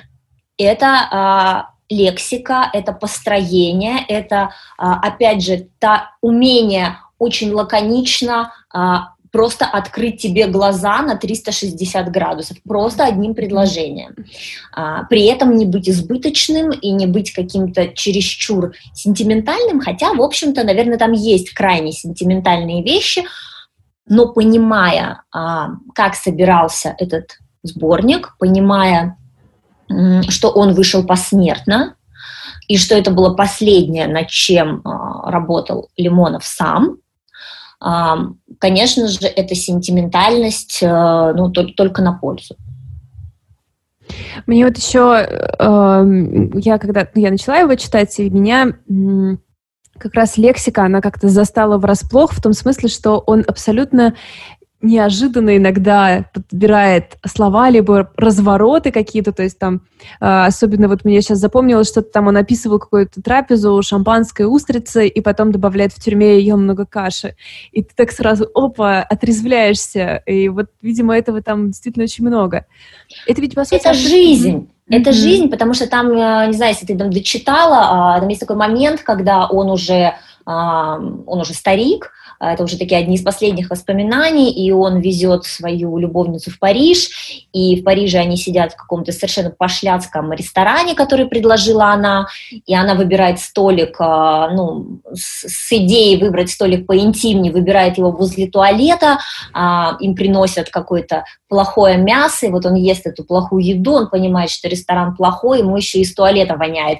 И ты вот как, человек, который а, тут же представляет себе это все, тут же переносится в свои личные воспоминания там, о Париже, да, об этих местах, которые есть туристические, а есть не туристические, и ты понимаешь вот это вот все отчаяние а, гурмана, который, а, которого привели в какое-то гадкое место, а, еще и посадили возле туалета. Ну, то есть это вот такая игра контрастов, да, я с тобой полностью согласна, а, у Лимонова это получается виртуозно. Меня еще очень удивляет... А его позиционирование как, э, ну, то есть, очевидно, он политик, то есть тут уже нет дискуссии в этом смысле никакой, но и как носитель такой большой мысли, как э, мыслитель, как философ, все прочее. Но э, истории его, они вот очень такие бытовые. Э, понятно, что в них много, как бы, можно за ними достроить. Э, но мне, наверное, даже скорее симпатично вот это вот переключение, что вроде ты ожидаешь от человека большой мысли, большого высказывания, а тебе какие-то милые или не милые истории, странные воспоминания из детства, прогулки с девушкой. Какая-то такая забавная игра в этом есть. Это же, по ну, сути, автофикшн, вот как ты считаешь? Мне кажется, сейчас мы вот много об этом говорим в новых переводах, модных и всем прочем. А, вроде как вот он уже давным-давно какая-нибудь ну, нет, я думаю, что не думаю, а мы вполне можем назвать это автофикшн, хотя, опять же, это, наверное, будет что-то поближе к дневниковой такой прозе, вот. Mm-hmm. Плюс, э, опять же, э, дневниковая проза, она предполагает какую-то рефлексию и оценку, а, а здесь это очень коротко. Это вот, ну, вот это правда. Это как будто бы такие посты, которые он коротенько писал, какие-то делал вот такие вот заметки, стараясь это все визуализировать уже для человека а, современного, который мыслит больше визуальными образами, нежели текстовыми, поэтому а, все, что ты читаешь, ты мгновенно прокручиваешь вся в голове и представляешь. А, поэтому, ну вот, это какой-то гибрид, ну, это Лимонов. То есть mm. здесь, наверное, нельзя а, сказать лучше и куда-то его относить вообще на самом деле не вижу никакого смысла. Еще, знаешь, здесь важно заметить, что а, прекрасно а, не только то, что это написал сам автор, да, но это автор еще при участии автора было собрано. Mm-hmm. То есть вот эта вот последовательность текстов в любом сборнике это очень важно. И всегда очень важно, кто это собирал. И когда вот в этой сборке, в нанизывании да, текста на текст, а вот в этих переходах или наоборот контрастах, когда здесь у него воспоминания, когда ему там, не знаю, 9 лет, или 14, а, а потом сразу 30, да, и ты понимаешь, что здесь тоже можно поискать какой-то смысл, почему он это сделал, почему его туда вот откинуло мыслями, а потом дальше опять вернуло, а потом он опять вот сюда. А, это тоже очень интересно, и с этой точки зрения вот эта последняя книжка Лимонова, я думаю, что будет э, а, и читателям, и и филологами тоже исследоваться, потому что это ну, вот такая возможность э, проследить за за мыслью автора, попытаться вот его лучше понять. Ну, э, я думаю, что теперь, когда тот факт, что она, в общем, вышла посмертно, э, отделяет ее немного от личности автора все равно. Ну, то есть то, что могло мешать тебе... В... То есть ты, например, настроился и сидишь, читаешь Лимонова, скажем, пять лет назад, и тут он в Твиттер пишет что-нибудь чудовищное, и ты такой, блин, я же вот книжку твою читаю. В каком-то смысле то, что все это теперь уже часть истории, мне кажется, дает... Ты хочешь сказать, что он больше ничего не испортит? Я, я, я, я как бы хочу это сказать, но я пытаюсь этого не говорить, да? Ну, давай это я скажу. Ну, все-таки сложно, когда такой скандальный автор, с которым ты настолько не согласен. Вот, вот. То есть у меня нет такого ощущения, когда я ее читаю но когда я думаю о нем, у меня огромный конфликт. Ну, знаешь, здесь, наверное, стоит, правда, подойти к фигуре автора а, и попытаться просто осмыслить, а, а, а что человек за свою жизнь увидел. Mm. То есть он начинал еще, а, когда был Советский Союз, когда была цензура да, он пережил а, 90-е развал да, всего, всей литературной системы, которая э, складывалась в Советском Союзе, он пережил mm-hmm. вот эти 90-е и потом становление, когда э, литература превратилась в индустрию книжную, э, и когда ну, в принципе, авторы и писатели во все времена были вовлечены э, в социальные и политические процессы. То есть это абсолютно не, не новый говорить, что, э, я не знаю, там кто-то из авторов был меньше политическим, не знаю, ну кто, ну, Лермонтов, да, а, чем Лимонов, mm-hmm. да, ну, знаешь, вот э, как бы я бы не рискнула. Mm-hmm. Поэтому и сегодня посмотри на молодых авторов, да, на поколение 30-летних, а, посмотри, о чем они пишут, посмотри, yeah. насколько они вовлечены в политические процессы, а, посмотри на их твиттеры, инстаграмы, даже если они что-то не пишут, посмотри просто, что они репостят, потому да, что не все, да. не все авторы да, готовы а, писать что-то от первого лица, но даже по следу, который они оставляют из своих репостов и лайков, можно очень четко понять позицию. Они все политизированные. Поэтому говорить, что вот там, ну вот Лимонов какой-то политик, там супер-пупер. Да нет, он просто человек своего времени, плюс с таким багажом а, вот всего пережитого, а, всех вот этих переломов, ну что, наверное, на свои вот такие выходки на свою вот такую позицию, а, ну, он имел право. Да. Прав он там или не прав, но а, еще непонятно, какие будем мы, когда будем стариками. Я думаю, уверена, мы будем дарнейшими людьми. Ну да, потому что мы, в принципе, выросли с, а, с тем, что каждая наша мысль, не успевшая еще там остыть в голове, тут же выливается да, в соцсети. Я да, думаю, мы будем да. жуткими стариками. Скорее бы, скорее бы. Спасибо, Жень, большое. А, не терпится э, состариться и начать писать какой-то злой стариковский подкаст. Но я думаю, до этого я тебя еще несколько раз все равно к нам приглашу. Ну, я абсолютно нагло воспользовалась своим подкастом, чтобы познакомиться с э, Егором Михайловым, э, книжным критиком, редактором раздела «Мозг» в Афише, автором телеграм-канала «Литература и жизнь». И мне кажется, в принципе, я слежу за Егором во всех социальных сетях.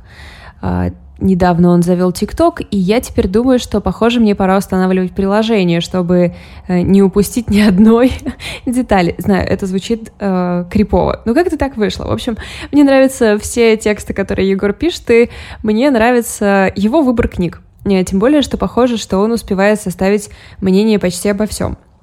Для этого выпуска он рассказывает о книге, которая пока не вышла на русском языке, но скоро выйдет. Она уже почти готова, запекается. И это редкий гость в нашем подкасте «Фантастическая книга». И, честно говоря, я не могла быть более заинтригована этим рассказом. Давай тогда расскажи про книгу. Я вот вообще, честно говоря, не в теме, потому что э, у меня был короткий период, когда я не читала фантастику, потому что, ну, вы знаете, ваша фантастика. А потом, когда пришло время более человеческих взглядов, я просто не знала, за что браться, потому что я как-то уже все упустила. И вот сейчас э, я как бы мейнстримовые какие-то вещи готова подхватывать. Вот э, расскажи, в общем, про книжку. Ну, а, мне имеет смысл мне дать какой-то в двух словах описание, что это за чел, что это за автор. процентов, да. Хорошо. Это Уильям Гибсон. Это один из немногих, по-моему, людей. Ну, то есть один из, может быть, двух десятков писателей в мире, которых натурально можно э, назвать живыми классиками. И в том смысле, что они буквально классики, и в том смысле, что они живы не только физически, но и э, чрезвычайно активные в, как писатели. Потому что есть живые классики, которые ну, не особо пишут, скажем. Ну, да. Это не делает их плохими, но как бы это, это просто факт. Вот, Уильям Гибсон — это человек, который, э, в общем, взорвал все своим самым первым романом. В 1984 году он написал роман под названием «Нейромант». А, это такая книга, которая задним числом, по-моему, была причислена к э, классике киберпанка. По-моему, слово киберпанк появилось то ли чуть после то ли чуть раньше, но независимо от этого романа, но тем не менее, когда появился этот роман, стало понятно, что вот он. А, то есть все, что является киберпанком, классикой вот сейчас, в кино, в книгах, все, все вот это выросло из этой шинели. Кстати, я этот роман прочитал впервые довольно недавно, лет пять назад, и он потрясающе читается в, там, в 21 веке. То есть обычно очень часто бывает, что фантастика про ближний прицел, она очень быстро устаревает. Да, а, да. Тут, тут э, несмотря на то, что весь антураж такой немножко позерский, то есть там вся вот эта вот вся матричная... Э, слово «матрица», кстати, в этом смысле там было употреблено впервые, сколько я помню. А вся вот эта матричная стилистика, весь этот нуар, все вот эти вот футуристичные очки, плащи и прочее, это, конечно, мы в настоящем не наблюдаем но, тем не менее, э, какие-то вещи он, угад... он, может быть, не угадывает, если предполагать, что он ставил себе задачу угадывать, э, какие-то внешние проявления, но он очень хорошо, например, передает, как чувствует себя человек, который постоянно подключен к сети. Что в 1984 году было представить, скажем, прямо сложно. Я не, не представляю себе, как он, как он вообще это вообразил. Да, какая там сеть, а не это... было еще ничего толком. А, ну, то есть тогда уже, тогда уже было понятно, что будет какое-то соединение, можно будет соединяться. Можно было представить, что это можно будет носить на себе какие-то аппараты, там, телефон и так далее. Но мне кажется, что сам факт, что мы перестали выходить в сеть, а мы стали иногда выходить из сети, вот, э, вот этот вот феномен в 1984 году он сумел предугадать э, или прочувствовать, скорее даже. В общем, потрясающий автор, он э, написал довольно много классных э, книг, которые формально боевички такие. То есть чисто, чисто если брать сюжет, ну, пересказывать, то это такие вот... Э, есть какой-то герой, есть, ну, так, условный герой, есть какой-то злодей, есть какие-то э, точка А, точка Б, и между ними много разных остановок, каждый из которых сюжет непредсказуемо сворачивает и так далее. А все бегут куда-то, кто-то иногда что-то куда-нибудь стреляет, то есть формально это такой боевичок. но а, если пересказывать, да, там сюжет получается очень простые, прям вот до банальности простые. Это не потому, что он писать не умеет, а потому, что он использует это как скелет. А на самом деле самое интересное в нем это вот человеческие взаимодействия, это культурная какая-то вот штука. Это Гибсон это человек, который считает, что а, прогресс двигается не только там войнами и политикой, но он двигается социальными, экономическими какими-то факторами, поведением людей, и, и все это вместе очень важно. Это самое вот. интересное, да. Да, да, да. И, э, собственно, книга, которую я сейчас читаю, э, она называется «Агент влияния». Она выходит в азбуке э, осторожно скажу, она должна выйти в июне. Ну, то есть, по понятно, что сейчас все очень вот зыбко, поэтому летом, летом наверняка мы ее увидим. А, я вот имею возможность почитать ее немножко заранее. Это э, книга, которую он начал писать. Э, я просто сейчас слушал интервью, и там сама э, история написания потрясающая. То есть он начал в 15 по-моему, году писать книгу про на- настоящее. такая сатира на современную э, Кремниевую долину, на стартапы, вот эти вот все такая веселая сатира. Э, там два главных персонажа женского пола, скажем так. Интригующая а, заминка. А, не, нет, нет, все, э, все очень просто, потому что я не знаю, как... Э, он, он говорит, что два главных персонажа женского пола были в изначальной задумке, но в, в конечном счете из них получились одна живая женщина, а вторая — это искусственный интеллект. Просто она выбирает э, образ, облик жен, женский. А, ну вот, это была такая более или менее реалистическая книга, которую он писал, с, ну, писал в 15 году, думая, что выпустит ее в 17 и, соответственно, она должна была, действие должно было происходить в 17 году. Вот. И он так спокойно писал, писал это, писал, писал. А потом обнаружил, что э, Британия выходит из Евросоюза, а потом обнаружил, что э, Америка выбирает Трампа, и обнаружил, что, что та реальность, которая, про которую он пишет, она уже, вот книга еще не дописана, а реальность уже поплыла просто. То есть он уже пишет про какую-то не, не свершившуюся реальность. И он вообще хотел это все выбросить, но потом вспомнил, что в предыдущей книге у него, э, э я, к сожалению, сейчас забыл, как она по-русски называется, шла речь про а, будущее далекое, там, 22 век, а, в котором, в числе прочего, люди изобрели, изобрели способ коммуницировать сквозь время. То есть это не совсем э, путешествие во времени, а люди прорубают такие проходы в прошлое, по которым можно обмениваться информацией. То есть человек не может туда переместиться, а информация может. Ага. А, да, и когда они прорубают вот, вот этот вот проход, а, то, соответственно, от единой э, линии времени, от, от э, такая веточка отступает, то есть они уже взаимодействуют не со своим прошлым, а с параллельным прошлым, которое отделилось, потому что они туда вторглись. Вот я надеюсь, что это более-менее понятно. Ну да, да, понятно. И, э, в общем, в итоге он переработал то, что он, ну, то, над чем он работал. Он понял, что он писал про реальность, а пока он писал, реальность стала параллельной. И он, в общем, сделал эту книгу продолжением своей предыдущей книги. В итоге там два, два временных пласта. Первое — это параллельное настоящее, в котором выбрали Хиллари Клинтон, которая по имени ни разу не называется, но там нет вариантов совершенно, и в которой э, Британия не вышла э, из Евросоюза. А, и, соответственно, второй временной пласт – это тот самый 20, 22 э, век, который а, взаимодействует с, с этим вот с параллельным настоящим, как бы не нашим нашим. А проблема, зачем они взаимодействуют? Проблема-то в том, что наше вот это параллельное настоящее выбрали Хиллари Клинтон, а, не, не, сделал, не случился Брексит, но, тем не менее, по ряду причин э, все не сильно лучше пошло, потому что мир на грани ядерной катастрофы из-за событий в, на границе Сирии и Турции.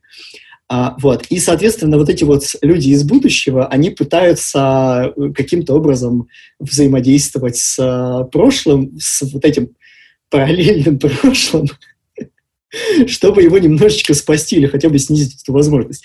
Наверное, это звучит как совершеннейший бред, и самое главное, что когда начинаешь это читать, то первые страниц 50 или 80, непонятно вообще ничего. Но это такая стандартная история в, с Гибсоном, потому что Гибсон берет читателя за шкирку кидает его вот так вот в, в гущу, а, начинает кидаться в него разными терминами, придуманными а, какими-то штуками, и не то чтобы старается все это разжевать. То есть а, я подумал сейчас а, такую интересную параллель. А, недавно Э, в Германии, по-моему, есть же шоу «Большой брат» идет. Да, да, да, да, да. У них по, по контракту, э, ну, по условиям, э, они в полной информационной изоляции от мира. И поэтому люди, которые там участвовали, они были не в курсе насчет пандемии. И э, они прожили, не знаю, может быть, месяц, ну, долгое время, не зная про это все, и уже там, уже Лондон ушел на локдаун, уже Нью-Йорк там ушел, уже у нас э, в коммунарке все началось. А Италия просто вся была уже в панике, и ведущие решили им все-таки рассказать. Вот, и то есть они собрали участников в комнате и рассказали, ребята, пока вы тут сидите, в мире происходит черти что. Вот. Э, и, соответственно, у них был ну, такой шок небольшой, потому что они вообще были к этому не готовы. Вот здесь э, то же самое помноженное на тысячу просто, потому что он одновременно читателей окунает и в параллельное настоящее, где все очень похоже, но немножечко по-другому уже, уже по-другому немножко развивается техника, уже немножко другие какие-то тренды, э, культурные в том числе.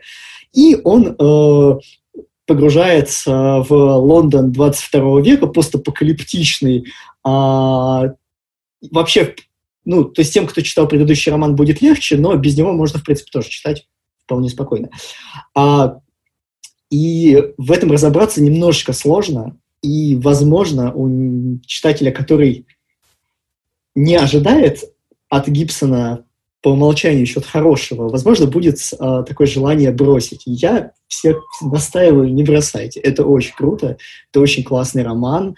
А, он очень плотный, он очень смешной, потому что ну, Гибсон мастер именно юмора, мастер нахождения каких-то деталей, а, потрясающих совершенно.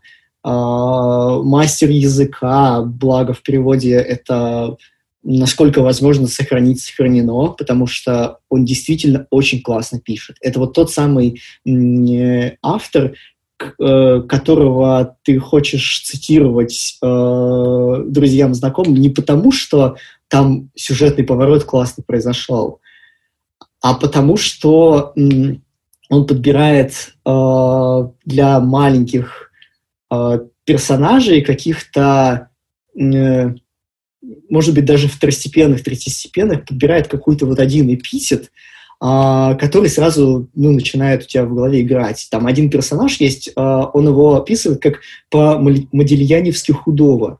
А, это какая-то вот такая простая вещь. Это один из самых простых вообще э, образов, которые у него встречаются в принципе. Классно, а, очень точно, сразу все, все понятно. Да, то есть это очень классный роман. Я вот сейчас его дочитываю, но я уже уже имею сказать, что это очень, очень хорошая книга. Слушай, ты как будто бы как, э, э, ну, не то что, ну, в общем, предупреждаешь про то, что он сразу запускает нас в выдуманный мир. Для меня вот, например, с фантастикой проблема, когда наоборот, когда ты открываешь, и тебе сначала 100 страниц мануала. Вот, значит, у нас э, такая вот здесь планета, здесь такие люди, тут вот то произошло, все произошло. Не, ничего подобного. Эта книга буквально начинается, первая глава, если я не ошибусь, первая глава называется «Распаковка», ну, «Unboxing», да, вот такой жанр. То есть в оригинале она так и называется. А, то есть она начинается с того, что главная героиня Верити Джейн а, распаковывает коробку и достает оттуда очки, а, наушник и а, ну, аппарат что-то типа телефона, в котором живет а, искусственный интеллект – а альфа-тестированием которого она э, нанялась заниматься.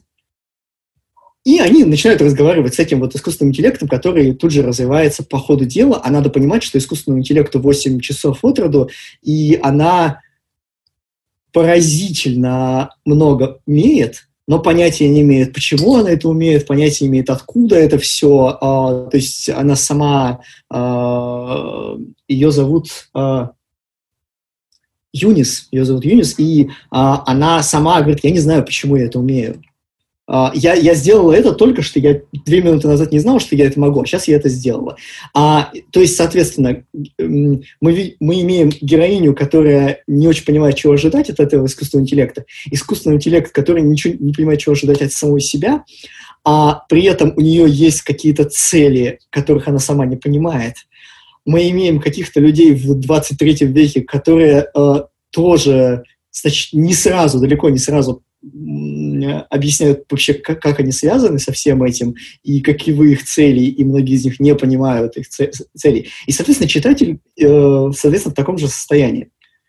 Читатель э, полное ощущение, что он начал читать, э, не знаю, с середины, возможно. Но, но, но я это думаю, очень что сейчас, сейчас у нас у многих вообще такое ощущение и от жизни тоже, что мы просто такие, извините, что происходит.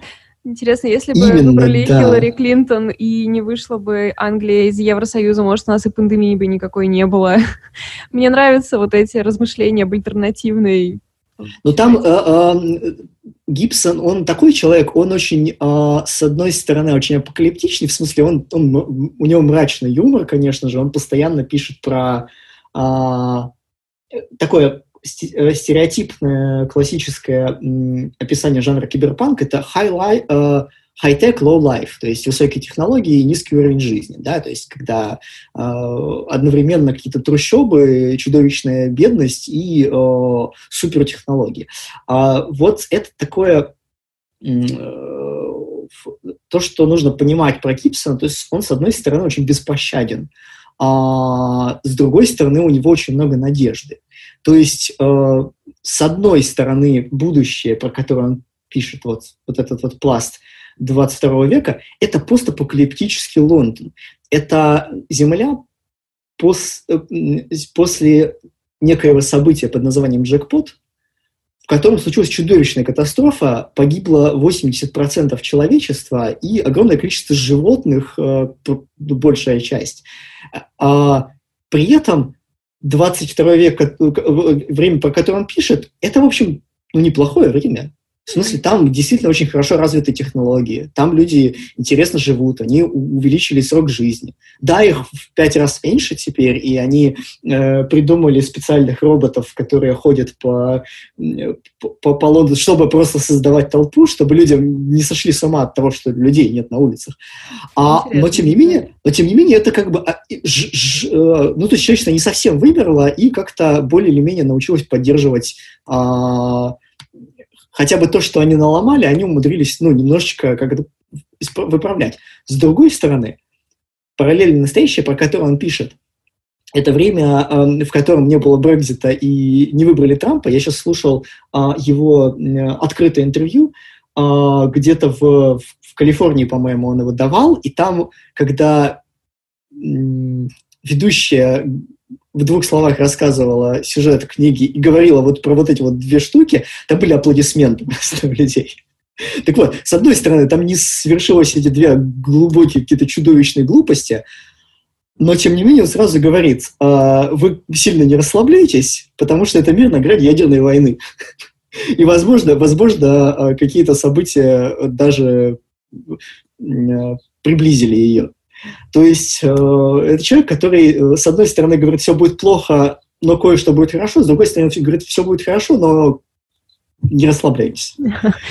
Мне вот кажется, э, сейчас многие говорят о том, что там нас страшит волна постковидных романов, э, всех этих книг, которые будут написаны про изоляцию и все прочее. И мне кажется, что вот авторы, которые давно в своей голове живут в мире, где все пошло не так, вот как раз от них, наверное, можно ожидать наиболее вдумчивый какой-то роман, а не поверхностный, э, про то, как, там, не знаю, в семье отношения разрушились из-за того, что они вместе посидели месяц дома но таких тоже будет много. Но это интересно. Это интересно, это ведь э, очень сложно предсказать. Ну, то есть мы э, все, все, очень много же историй про либо апокалипсис, либо какое-то вот что-то близкое к нему. И ни в одном из них, ну, на мой взгляд, как-то вот я не припомню, а, не показывалось развитие, скажем, вируса, а, а истории про развитие какого-то страшного вируса довольно много. Но ни в одном из них не показывалось, что, окей, у нас будет вирус, который будет выкашивать людей, который будет ужасно заразный и довольно сильно смертельный, но при этом люди не будут понимать этого и будут говорить, как бы не будут соблюдать карантин. Ну, условно говоря, да, да, да, там, да. Не карантин, Я прям недавно про это думала, да. То есть это, это какая-то штука, которая никому не могла прийти в голову. Ну, то есть считается, что если начинает бушевать огромный вирус, панику и скупку туалетной бумаги предсказать можно. А, я не знаю, это какой-то... Э, то, что люди будут запираться в домах, предсказать можно. А то, что люди будут массово э, вываливать в парки и тусить там э, на открытом воздухе, не понимая, что они подвергают э, риску своей жизни, жизни своих близких и, и не близких, это вообще никому в голову прийти не могло. Это вот, правда, это, да. Это к вопросу о том, что как бы сложнее всего, э, сложнее всего предсказать э, человеческое поведение. А, технологии еще как-то можно, я не знаю, какие-то вещи, а человеческое поведение совершенно непредсказуемо. Наконец, а, мы подбираемся к моему дорогому другу Александру Курпюку, автору книжного магазина «Полка», независимого книжного в Нижнем Новгороде, а, которому пять наверное, лет, и а, я хожу туда с самого начала, и, конечно, это очень приятное место. Я вам про него уже не раз рассказывала, а, даже если вы не в Нижнем Новгороде, вы все равно можете с тем, что Саша делает, знакомиться. У него есть подкаст «Полка», у него очень популярное сообщество ВКонтакте одноименное, и есть, конечно, телеграм-канал. В общем, Инстаграм тоже. В общем, у вас есть все э, возможности познакомиться с Сашей и тем, что, как он рассказывает о книгах. Э, мне очень жаль, что как-то так вышло, что, в общем, времени оказалось не бесконечное количество. Наверное, я могла бы это предвидеть, но я была слишком очарована. В общем, большая часть нашего разговора Саша не вошла, но э, вот что мне Эм, удивило, может быть. Ну, хотя почему я удивляюсь, я же его знаю. В общем, э, несмотря на то, что сейчас, конечно, книжные нуждаются в поддержке, Саша хотела напомнить всем, чтобы э, мы поддерживали тех, кому помощь нужна постоянно, а не в случае какого-то кризиса, а для книжных магазинов это возможность э, под... ввести такие форматы, которые они давно хотели сделать. Ну, в общем-то, полка именно так и поступила. Но я думаю, что мы сами разберемся, кому помочь. Поэтому, если ваши книжные магазины нуждаются в помощи, и вы хотите это сделать, сделайте это. Если это магазин полка, тоже сделайте это. Но э, помимо этого, мы, конечно, говорили про книги. И э, Саша рассказал про книгу издательства No Kidding Press. Вы знаете мои теплые отношения с их книгами, и, возможно, единственная книжка у них, которую я не собиралась читать, э, э, Синеты, э, оказалась выбрана Сашей. Что вы думали? Конечно же, после того, как он мне про нее рассказал, я все-таки решил, что эта книга тоже войдет в мой список чтения. Мне сто процентов нужно было оформлять подписку на издание No Kidding Press. Не знаю, почему я продолжаю покупать их по одной. Очень нерационально. Но в любом случае, даю слово Саше. Он рассказывает, он рассказывает классно. Давай поговорим про чтение, потому что я тоже, да, вижу, что у тебя постоянно появляются всякие обновления. Явно ты там, вот сейчас я смотрю, сидишь на фоне огромных книжных полок, вряд ли ты к ним просто подходишь, чтобы посмотреть. Что ты бы мог а, посоветовать нашим слушателям, какую-нибудь книжку из того, что в последнее время выходило? Ну, во-первых, да, знаешь, когда я накопил все эти книги, мне в какой-то момент стало наконец-то стыдно, и я начал их читать. Но, но не только читать их, а читать то, что выходит. Мой сегодняшний совет, он будет, к сожалению, не связан уже, хотя, может быть, она уже и вышла, надо проверить. Но она должна была выйти вот в середине мая, вот совсем скоро. Ее uh-huh. даже уже разыгрывают в самом издательстве. Я эту книжку дочитал буквально вчера. Она очень маленькая, но мне показалось, что она очень хорошо подходит под нынешнее настроение, и она очень играет с нынешним настроением, скажем так. Это книга, которая вышла в прекрасном издательстве No Kidding Press, вот выходит. Она называется «Синеты», «Синеты». Ее mm-hmm. написала Мэгги Нельсон. Вот. Это такая очень маленькая книжка, которая состоит из небольших фрагментов текстов, если говорить о его структуре. там, по-моему, 250 или 240 фрагментов. И это очень, знаешь, такое хорошее чтение на стыке с художественной литературой, с теорией искусства, с какой-то филологией. В общем, знаешь, я бы это назвал так. Вот недавно, я, кажется, я в Инстаграме тоже видел, недавно ведь вышла биография Сантак, да, наконец, полноценная да. такая, да, на русском языке, переведенная. И вот это очень смахивает на ощущение чтения каких-то работ Сантак, вот очень похоже. Но тут скорее просто очень личная такая история, переживания главной героини – ее отношения с любимым человеком, проблемы с ее восприятием мира, с ее подругой. Вот эта книга об этом. Это такой, ну не автофикшн даже, а вот что-то вот похожее, но вот не совсем. Конечно, книга идеальна для тех людей, которые любят цитаты, всякие изречения, какие-то наблюдения за светом, цветом. Она на протяжении всей книги, почему синеты называется, это так называются, я не знал никогда, цветы такие, в общем, она суть в том, что она как бы из этих вот фрагментов текстов, она собрала как бы букет таких красивых цветов, каких-то мыслей, которые связаны у нее с жизнью, мироощущением. Она писала эту книгу три года, с 2003 по, по 2006, то есть она не прям новая, но она очень хорошая. И это, понимаешь, книжка маленькая, тоненькая, и при этом очень подходящая, мне кажется, человека, который находится вот в четырех стенах, и он понимает благодаря этой книге, что читая, ты можешь обогатиться и как бы поговорить с человеком напрямую. Ведь нам действительно многим этого сейчас не хватает. Поэтому появляются зум-вечеринки, там, mm коктейльные бары, обсуждения. Вот мы с тобой сейчас записываемся, собственно, тоже через Zoom. И это все вот как раз об этом.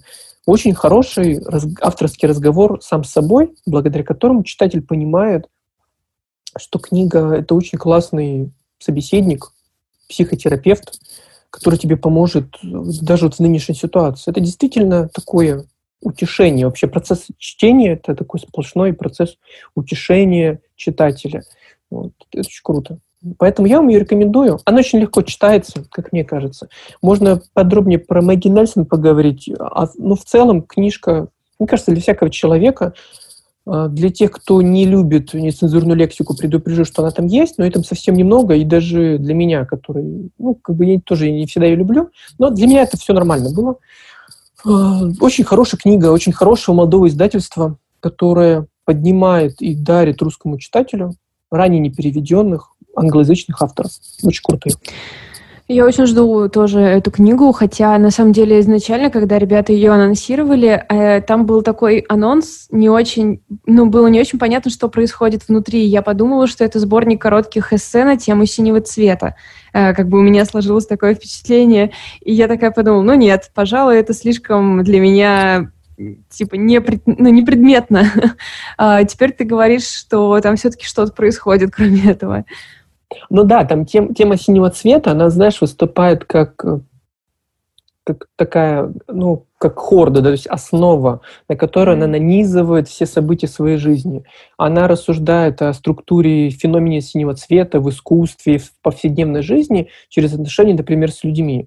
Ну, грубо говоря, ты читаешь два-три фрагмента о жизни синего цвета в литературе или искусстве, потом отрывок, например, про отношения с парнем.